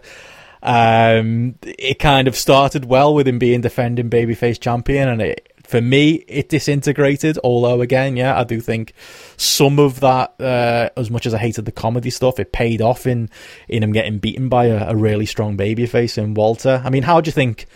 Uh, Travis Banks as a Progress champion is going to be remembered? Uh, I think ultimately it's going to end up being remembered, particularly in terms of the comedy work of uh, it. He did the best out of a what was a very bad situation, and a situation that was kind of needlessly created. Mm. Because when that started off that that run, what was it? He beat Riddle. I don't know, it was before the Riddle. The Riddle match was kind of where things started to turn, but was it he beat Keith Lee? Mm. It was about beating people he'd lost in the way, in the build-up to um, him taking on Pete Dunne. And you thought this was going to be a work rate champion who just who had great matches in and was just really difficult to beat. Mm. And I think some of the way he was he was booked and, and into the match layout are things that, with the benefit of hindsight, they should have gone back and changed. I also think they were just too overly reactive. They never let the Travis Banks character sort of react to saying, do you know what, ultimately, if you don't like me, I, I'm not that bothered, but not kind of betray his character in the way that he did and turn kind of full-blown heel. Mm. That was the thing that, yeah, after that, I like you, I thought, oh... God, that was it. And I thought they were going to put the belt on Walter at um, the last Super Strong Style, mm. the day two main event. And then they did that ten count, you know, and, and, and that for me, that was the point where I kind of turned on it, because I just went, I, I dislike that finish so much. I, I really do. Mm. I think a lot of people were expecting a D Q in this match. Uh, it's kind of like the next... Mm. Uh, I almost feel like they abandoned that story and just went, you know what, we need to get this belt off Trav uh, mm. and put it on Walter. I don't know uh, whether there's anything more to that, but yeah, uh, it's just... I think with, with Travis, yeah, and with you, I just think he... It just... I think it was the booking that done, done him in. It was the... It was a three-way feud with Chris Brooks and, and T K Cooper that we kind of documented on this show as being a feud with two men who probably should have been heels, who were being presented as babyfaces, who were just a bit cooler and a bit more charismatic than Travis. I think that's kind of what cost him, as well as, you know, you mentioned there uh, a positive of, of Travis Banks' run was that he was defending champion and he was having work rate matches. I think that turned mm. some of the fa- the crowd against him as well. Just, I know it became a meme, the one one count kickouts, but I just always remember that Riddle match where the fans really turned. Um, yeah. I think there was maybe a little bit too much Superman Travis Banks, as well as, you know, him being hamstrung yeah. by the booking. That's what I meant about the match layout. There was mm. things like that, that that should have been him hanging on by a by a thread, but you know, you could have had a a a, a really good, you know, the idea you have to beat Travis Banks on his wrestling, mm. and it's it's like a story that sh- kind of should tell itself. Mm. And the fact that he's got this kind of big heart because he's not the biggest guy in the world, and then you could have him losing to a Walter and then kind of coming. How does he get back to the to the top again? Those are the kind of things that that kind of. I think you get a much more deeper emotional connection on that mm. than you do by having people turn heel in a way when you kind of see them around. You know, he's not a heelish type of person. um, so and he's not and presented as that, one on W W E T V either. Exactly. And the way he was presented on W W E T V was kind of perfect for mm. it. That that's really the Travis Banks that I, you know, that I like, that I'm a fan of. Mm. Yeah, I think that's it. I mean, uh, again, I, I kind of, there's part of me that likes that he's presented differently. It makes the product different, but it does. It kind mm. of, it drives home that point, doesn't it, of what the, the ideal Travis Banks kind of presentation is and, and what we ended up getting. Um, so I suppose that, that gives us... The question is, I mean, going forward, Travis Banks is obviously, he's injured at the moment. He's been pulled from N X T U K tapings. I believe the injury happened at Fight Club Pro.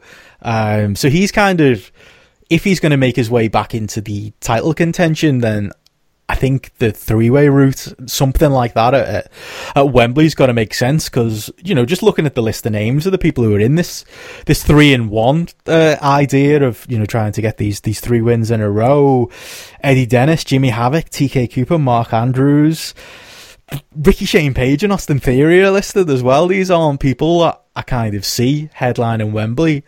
Tyler Bate, to me, seems the only choice, but again, I don't see a straight one-on-one between Tyler and, and Walter being the plan. I don't know what you think. I, I think the same thing. I don't think it'll be a straight one-on-one. I think what might end up happening is is that Travis Banks costs Tyler Bate uh, uh, uh, at some point one of the three it ends, possibly, mm. and and that might be the way he works in way he works into the match, but.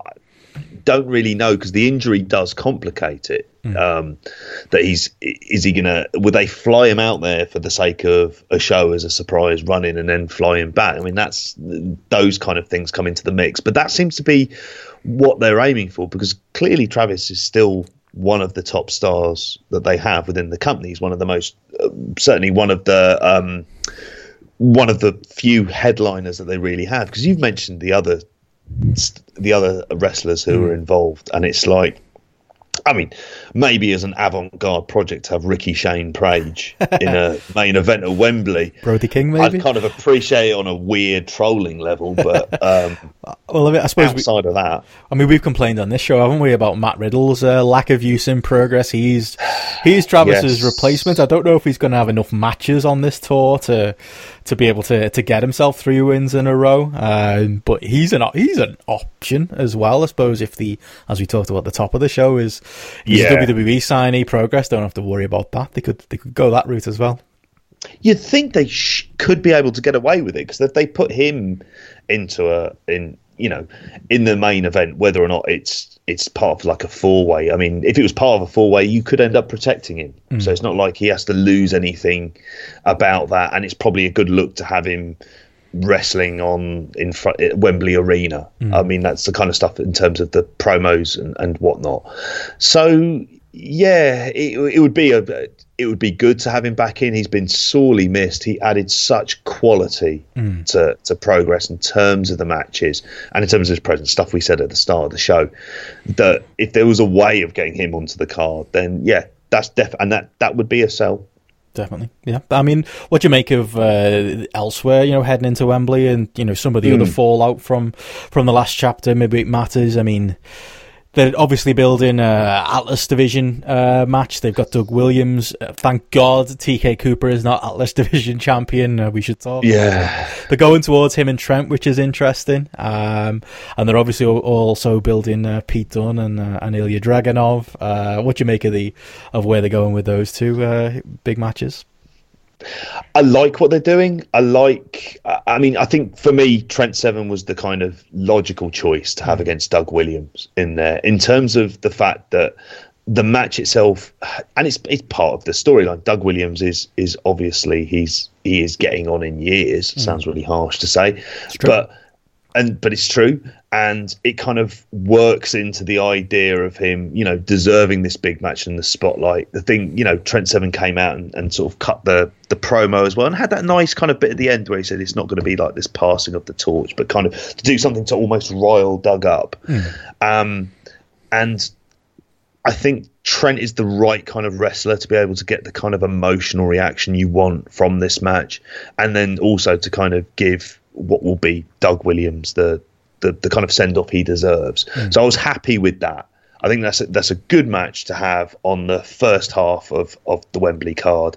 Um, in terms of the um, the other matches on there, obviously we didn't have um, Ilya Dragunov on there, but I'm I'm really looking forward to that. Mm. Pete Dunne, Ilya Dragunov. I wish I, I want to see that W X W match against Walter mm. that that was on recently as well. Do you think for that? But I mean, mm. link into that. I mean, do you think Progress have done enough with Ilya to let the fans know who he is? They're presenting him as kind That's, of they're presenting yeah. it as a dream match, aren't they? Presenting it as the biggest match in European wrestling. Do people necessarily know who Ilya Dragunov is? Has he been properly established to the Progress universe? I don't know. I, I don't want to nope. use the, the buzzwords, but ha- has it been, you know, set up in the right way? W X W, as you mentioned, have done a little mm. bit of build for it with that Pete Dunne-Walter match that was on Shotgun this week that's getting uh, high praise, match that I'm definitely looking forward to watching. They've done a little bit of build for it, and, you know, Progress have done those great segments, um, th- those great in-ring segments with Christian Michael Jacoby and mm. Pete Dunne. But I don't know, have they, have they done... A, that's kind of gone a little bit quiet. Have they done enough to, to make it clear why this is allegedly the biggest match in, in European wrestling? It's worked for the live audience, and it kind of works for the audience of hardcore fans who are aware of who Ilya Dragunov is hmm. and will be after Bowler as well, because I imagine he'll he'll do really well at Bowler as well. But it made me think, why didn't they use some of the, the footage of him coming out to the kind of surprise pop when we were at sixteen karat, mm. just to sort of even just sort of say, you may not know who, who he, um, Ilya Dragunov is, he, who he is, so here's how he looks. Use the interviews that he did for Shotgun that were fantastic mm. and sort of give an idea of, of his character, his intensities. Maybe see if there's a possibility of putting the W X W match up on um, up on the, the Progress on Demand, the the one he had against Walter when he won sixteen karat, at least kind of like build him up, and in a way kind of building him up, saying, look, this is a guy who's beaten Walter, this is a guy who's a W X W champion who has this kind of really unique charisma. Those are things that would be kind of relatively easy to do, mm. and I'm pretty sure, you know, C M J would be more than up for it. I can't see any reason why he wouldn't be, mm. and that would be the kind of stuff that They that they should be doing, and I haven't got much time to do it. I mean, really, you're talking about chapter seventy-five um, as being the only chapter within the U K where they'll be able to to get him over. They could do more. I mean, I think it will obviously work brilliant when it happens, mm. but yeah, they could do more. Yeah, I think when they're they're in, like you say. Uh, They're going to be uh, in Germany, so there's going to be the opportunity, isn't there, to do some stuff on that side. But yeah, I think I'm interested in that match. I'd just like the, to be a little bit more, um, for them to do a little mm. bit more with it and a little bit more build. Um, I mean, just before we, we move on from talking Progress, uh, anything else you want to talk uh, to do with the company, to do with that last chapter? Um, anything, anything else standing out? Um, I really, I did enjoy, in terms of the matches on the show, I did enjoy the four-way, mm. um, the with with Pete Dunne winning. I mean, it kind of felt like it, it was an interesting dynamic with the four, because they were all, and it was even brought up in commentary how all four aren't kind of really involved with each other mm. in in many ways. So you did kind of have the interesting dynamic, and I I enjoyed the match, and then it, but it had to have interference in it because, you know, with um, one ninety-eight coming in, who in their opening match, I, I like them. I like Wild Boar. Mm. Whenever I've seen Wild Boar live, I've kind of enjoyed him. He he kind of has that, I kind of think of him as, as almost like he's like a slightly smaller Dave Mastiff, but he does some some like quite energetic, kind of dangerous stuff, particularly when he did the the when he dived into the chairs on top of Haskins and mm. and, and and whatnot. But I thought they looked good. I think he, he kind of looks... I like the idea of him as being a kind of almost enforcer character for, for Flash. Mm. I think that helps. I kind of like the early signs of, of what Flash's heel character could be like as well. But again, it's very jarring because in N X T U K, he's not presented like mm. that at all. I just don't understand. And that's, yeah. and that's, that, that's really fundamentally the issue with it. Um, yeah. I have to say with the women... The women's matches, I weren't, I wasn't particularly interested. But you were going to say about Flash, sorry. Yeah, I just think with with him, it's just, it's the same issue that there is with Haskins. It's if you follow this story as a as a, as a thread line, if you follow it, like if this was any other, if this was a regular T V show, the character development of Flash Morgan Webster makes no sense whatsoever, and the same for, for Mark Haskins. I mean, mm-hmm. just to take Haskins, he's someone who was, he turned heel, we think, and then he was part of this heel trio, and now somehow, because he was in this heel trio trying to get Flash Morgan Webster to go evil, who was not wanting to go evil, it turned out Flash Morgan Webster was the most evil, because he was a heel who turned on a heel. And now Hask- the Haskins family, you know, including Ricky Haskins, who does a fantastic job with a barbed wire baseball bat and very heelish mannerisms, are kind of now the baby faces, and, and Flash Morgan Webster and this uh, one ninety-eight one ninety-eight team are the, are the yeah. heels. It just... It just doesn't sit right for me, and it just... I don't know. It, it, that combines with the convoluted Thunder Bastard Tag Series stuff, which... I find it really hard. You know, you mentioned the their their match with, with yeah. Davis and Fletcher. I find it hard to get into it because I really don't care about the outcome. I don't really care about who places where in the in the Thunder Bastard Tag Series. But the fact that there's, again, another example of some of the weird Progress booking right now, the fact that they, they pulled Mark Haskins out of the team, and now Wild Boar takes a, his points going forward with the Thunder Bastard Series. If this was a a T V show and wasn't wrestling, I don't think we'd forgive these these weird kind of plot holes and, and leaps of, of logic that uh, the Progress is delivering us at the moment. That's uh, uh, yeah, I'm with you entirely on that. It, it's you really wouldn't forgive it, would you? Mm. I mean, if it was happening on T V, but at the same time, I think it, it's kind of part of the issue they've had around the kind of general instability around the roster. Mm. And where they are and what they're doing and what they're doing for other promotions as well. I think all of those things haven't helped, and it hasn't allowed for kind of clear, coherent storytelling that can go on for quite a while. Because if you think of it, the one story that they have done that with has kind of been enforced on them because of injury, mm. that they've been able to get to that point. But because of that, they can't have the the kind of, you know, the serious...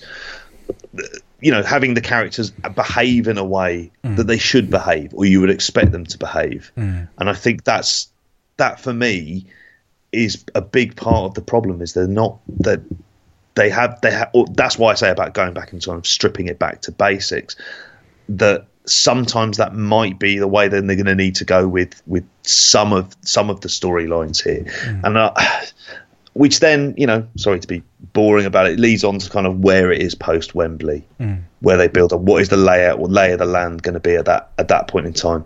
But you mentioned about the Thunder Bastard Tag Series. I mean, I enjoyed the Los Federales Santos Junior pro- doing the Zach Gibson at the start. That was good fun. But as a match, it was never in doubt. But why is he a babyface? I don't. yeah. the, the, the anti-fun police. Yeah. That, I found that really jarring. Um, that they're. I mean, it, partly it's a fan thing because he's so entertaining, and you needed somebody to be a babyface in that tag match. But again, that's mm. just another thing that that's a bit of quality control. That that's just a bit all over the place. That their presentation, they surely should be solid heels, whereas they've almost become comedy babyfaces in, in Progress. It's just all yeah. a bit. Again, quality control, I think, is the word, and I, it does feel like eyes are off the ball a little bit. I mean, you were going to mention before, and you know, the, the women's division. That's a yeah, that's a good example as well. I mean, what would you make of kind of the setup there? They've got one main story, which is Ginny. Um, fair play, you know, two women's matches on on, on the last chapter. You don't often yep. get that on British wrestling shows, but Millie McKenzie and Ginny was very much about that that outnumbering story with the House of Couture and mm. and Millie being the, a bit of a daft babyface, only bringing uh, bringing one person to help us, uh, help her.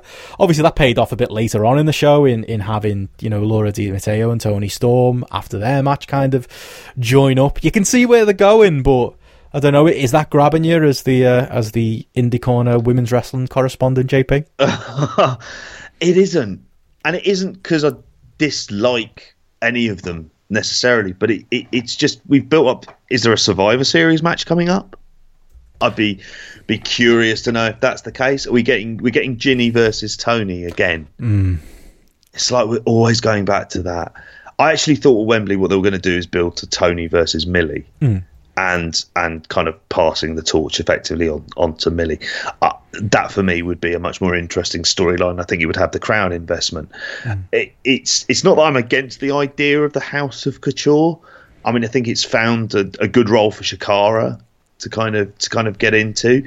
I don't know why Nina Samuels was wearing heels mm. as well. Like, it just wasn't the pla- like running to the ring and the rest of it seemed like insane to do. Like, she'd break her le- neck on the way down if she isn't careful. Mm. But it, for me, you mentioned about, like, it's clear to see where they're going, but there isn't any other direction outside of Tony versus Tony versus Ginny with these four taking on House of Couture.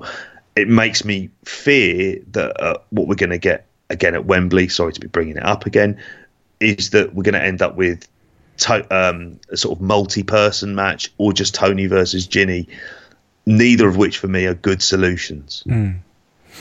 And it's it's what that right solution is, is it? It's just... It is. It, for me, it feels like I think you're onto something there. I think it's probably the direction they're going, but I could, yeah, I could equally see, you know, as you say, a, a four versus four Survivor Series type match just to get the women on the show. Uh, I could see that being the direction. Which is what it would feel well. like. Mm. It, it would feel like we're getting them on. There'll be an eight-match card, mm. and there'll be one match with, with the women in, mm. and there'll be eight women in the match. And it's like... Yeah, you can technically say that there's there's there's eight of the women who are, who are on the card, but it's like, yeah, they're all compressed into a twelve minute long match. I mean, how the hell would that work? Mm-hmm. I mean, I'm I'm fantasy booking again, but it's hard to see what is the clear, like, you know, the one on one direction has been done to death. Yeah, like it really. I have to say, Tony versus Ginny is not something I'm into. I've seen it a number of times. I, you know, like, please, it needs to move on to something else. Definitely. No, I think we'll all agree. So, yeah, I think that's kind of a, a good place to, to leave the, the progress talk. I think it's just, we're in very much a period, a transition, aren't we? I think that's just kind of sums yeah. up progress right now, and we're also in that weird big gap before the big show at the end of the rainbow. And, you know, there are, there are booking issues there. There are also, as I say, I will forgive them the fact that they've obviously had problems with, you know, wrestlers Ospreay and Zack Sabre Junior having to drop out and losing some of the big stories that I personally was really hyped on. I wonder, you know, how they're going to pay off Will Ospreay and Jimmy Havoc now. I assume it'll be a ballroom mm. show somewhere along the line, and I'm hyped for that. There's there's definitely positives mm. there as well, but yeah, it's just a, a strange time, but hey, at least uh, progress, unlike the, the rest of the indies in the country, haven't got to worry about W W E pulling their uh, guys off their shows because they happen to be a week before tapings. Uh, at least they get small mercies yeah. there, J P. They've got that going for them. Yeah, they have, and that makes me. I'm. I have to say that when I heard that story, I'm not particularly happy about that. I mean, again, it, this it, is uh, Southside, isn't it? Southside having yeah. uh, the other big main event, wasn't it? It was El Ligero and, uh, and Joseph Connors uh, as as one side of the the match. Uh, something they've really been building up, in two weeks before they've been told they can't because they're the week before N X T U K tapings, and probably because of, you know, Travis Banks getting injured on an indie show. Uh, W W E are now saying, W W E said they weren't going to be uh, getting, there were going to be no restrictions on the on the U K indie scene. I think that was the, the William Regal quote last yep. year. Uh, Obvious bollocks, wasn't it? Yeah, promotions are now finding, actually, there are restrictions, not just, you know, if you're a Rev Pro or if you're a company trying to do a W W E versus I T V match. Also now, if you're the week before uh, an N X T U K show and uh, N X T tapings, and we've got uh, a few of them coming up.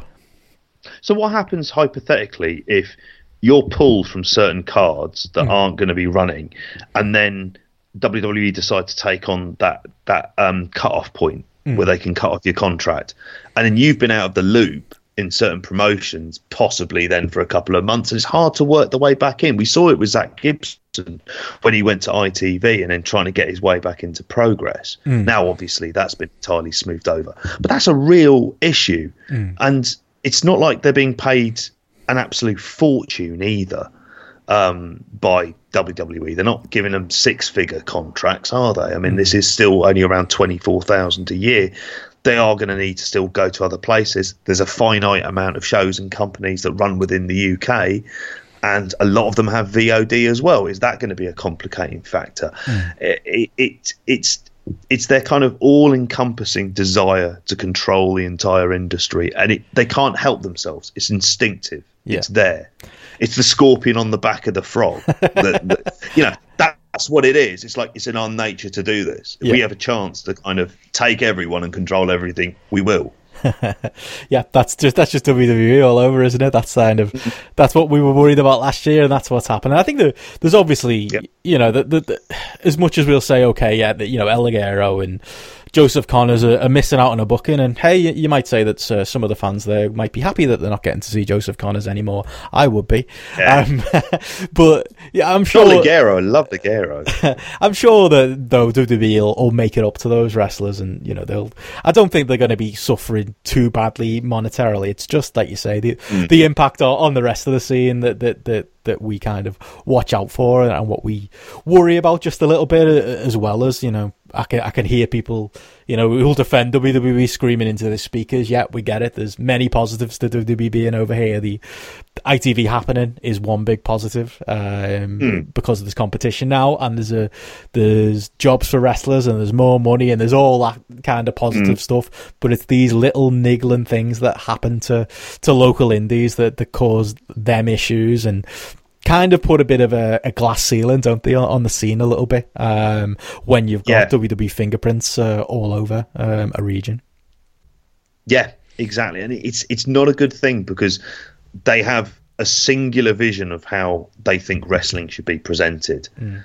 And they may slightly veer with the development and stuff into doing more wrestling mm. than what is on the main roster. But ultimately, it's the same kind of vision. Mm. And that's something that I think that they're going to bring across. And independent wrestling for me should kind of be a bit of everything. It should be able to have shows which have no interest for me, but other people want to go to, and have that kind of variety and variance. And it's better for the wrestlers to be able to go out and work these crowds as well. Definitely. They're going to become better, better performers. They're going to become more, um, desired by the by the kind of independent fans. And therefore, as a result, it's going to turn more eyes onto your product. The injury thing, that's kind of a byproduct of wrestling, no?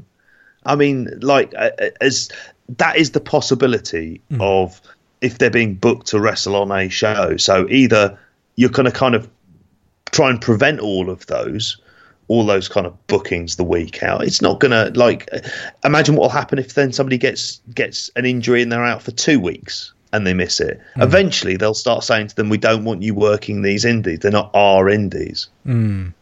Yeah, uh, but also, I mean, play devil's advocate. If you're W W E, yeah. you want to protect your investment, don't you? If these are, mm.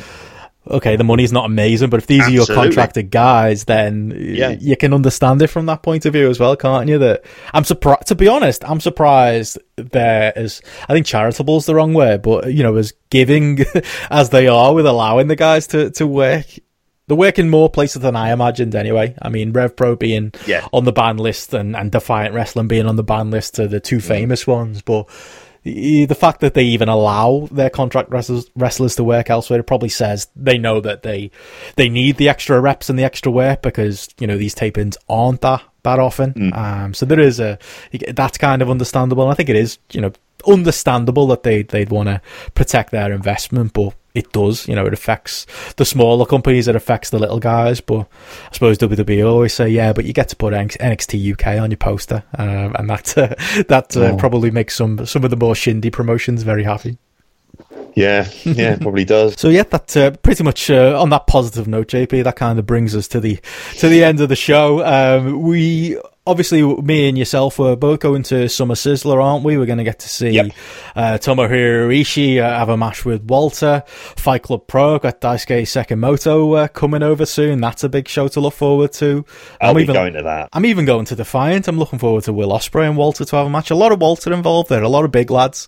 Uh, lots to be yeah. too positive about coming, uh, coming forward in the scene. I mean, on the Indie Corner dot com, uh, you'll notice as well as this uh, on your podcast feed, there's going to be Uh, a release from Andy Ogden of Graps and Claps, who's also previewing, while we're going to be off at Summer Sizzler, he's going to be previewing the big Future Shock uh, anniversary show and the big P C W anniversary show. They're both happening on the same day, unfortunately, which isn't great. Uh, so if we were looking oh. for plans on the, the Saturday morning after Summer Sizzler, we'd have to make the choice as well. But yeah, he's put put together an awesome um, audio plug of, of what to expect of those two shows and to, to give a, a little bit of love to the Northwest wrestling scene. Uh, what else have we we got, got on the Indie Corner dot com at the moment, J P? What else is uh, is happening up there?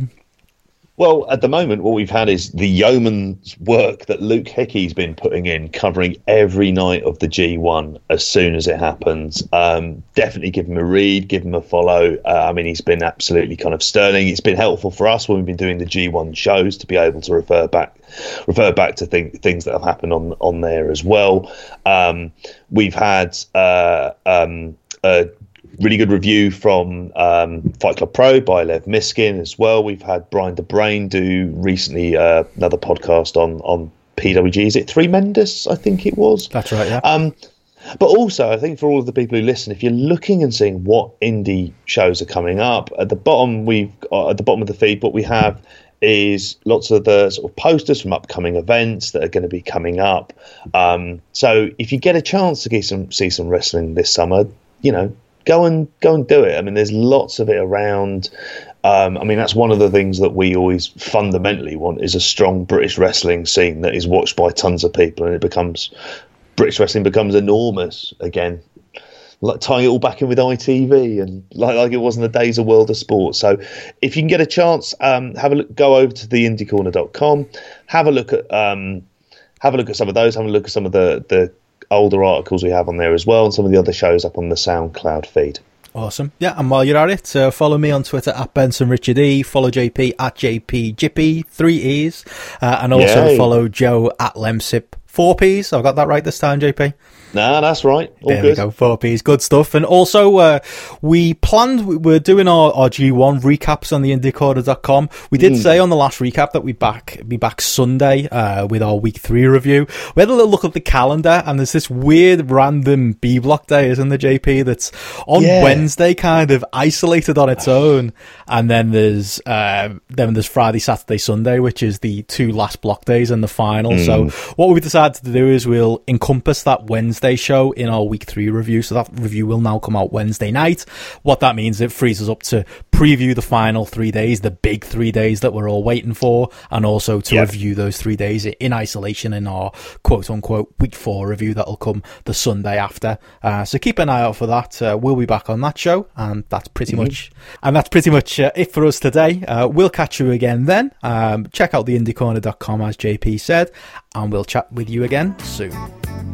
I'm Bye. Into a whole Goodbye. New era. G-Funk, step to this. I dare ya. Funk on a whole new level. The rhythm is the bass, and the bass is the treble. Chord.